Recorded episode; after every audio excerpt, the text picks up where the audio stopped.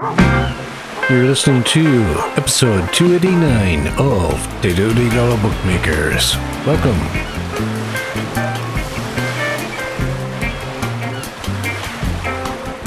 In bookbinding, we have made a A4, no, A5, 120 page blank notebook completely of cardboard. I have, um, not completely of cardboard, the pages are made of paper, but I have looked at making more books with scraps of things I've got laying around, like cardboard and sacks from grocery stores that are, you know, not uh, plastic but paper, paper sacks. And I have made one. I have made an A5 blank notebook that I'm going to use for drawing sketches, for sketches, drawing, doodles, and trying to improve my ability to draw. If you go over to tediodegawabookmakers.podbean.com, you can see a picture of this wonderful notebook that I have made. That's what I've been doing in bookbinding. What have I been doing in fiction? Well, well, well, well, well. Let's listen. First, of course, I have been working on Heart of September, and the more I read it, the more I change it. So hopefully I'll probably finish reading it someday soon. But here's the thing I have too many people.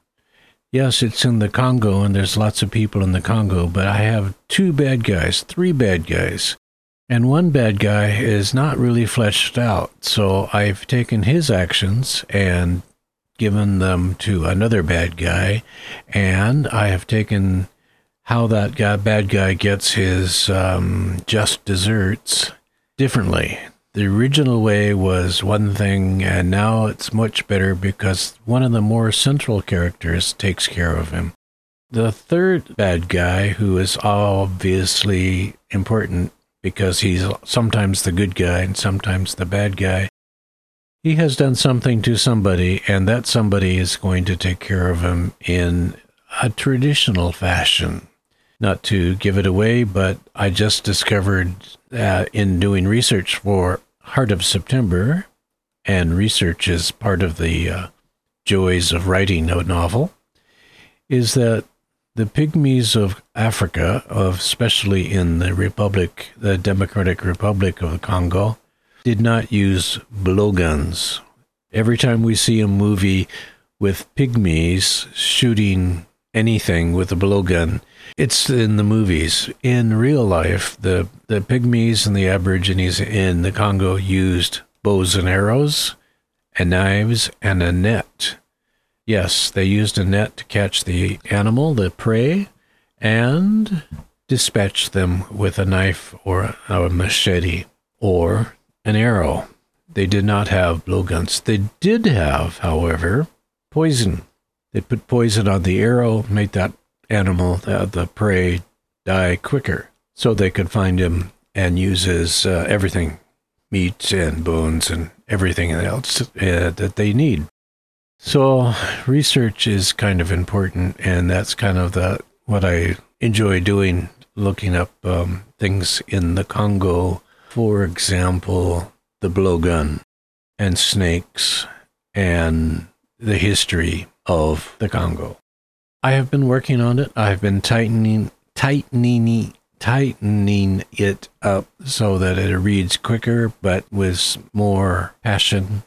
And I have included more emotions from everybody, and not necessarily the bad guys, but the good guys have some emotions and some thoughts about colonialism, because, of course, Heart of Darkness had a lot about colonialism so that's what I've been doing. I've been making the book stronger. I've been making the book move faster. I've eliminated some characters that make it more difficult to understand. And I have clarified some of the characters so that it is more easily understood by everyone. Sometimes I have characters with no names and I just say the tall guy and the short guy.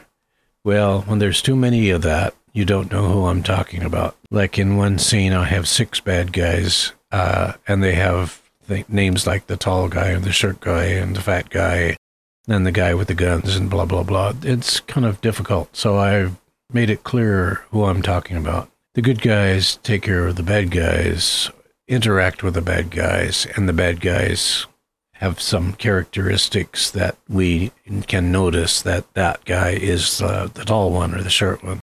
And this is taking me way too long, but it's enjoyable, so I'm going to continue. And that gets me to what I was going to talk about when it comes to writing fiction. What gets me started in writing fiction? Writing a book, a novel. And sometimes it's just a character, sometimes it's a situation. It is almost never a philosophy. So, for example, in my novel Jiapon, I envisioned a Japanese artist walking around Spain so I had to figure out where he was in Spain, and I decided he was in the 17th century and he would meet Cervantes. And the book is very strongly influenced by Don Quixote. Another way is the dialogue. I have a dialogue, it's maybe half a page or just in my head, and I want to find out what happens to those characters. So basically, it's character driven. The plot sometimes comes to me and sometimes doesn't, but basically I'm driven by character and dialogue. So that's how I start my novels when I'm writing, and this is November Writing Month. Novel, November Novel Writing Month. Anyway, we're supposed to be working on novels this month, and I'm not. I am working on Heart of September, but I'm not working every day trying to get 50,000 words. Uh, it's probably up past that now because it's about 150 pages, but I'm going to chop a lot out, of course. Or I am chopping a lot out to make it a better book. Okay, well, that's what I've been doing in fiction and in bookbinding. I have made my sketch pad for my drawings, and I am finishing up one of my schedule books. That book was made with perfect binding. It's called perfect binding. So, of course, all the pages are falling out, and I've glued it up three or four times.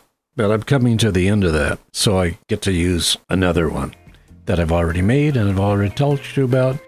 But in any case, thanks for dropping by. Hope to see you again soon. Have a good week.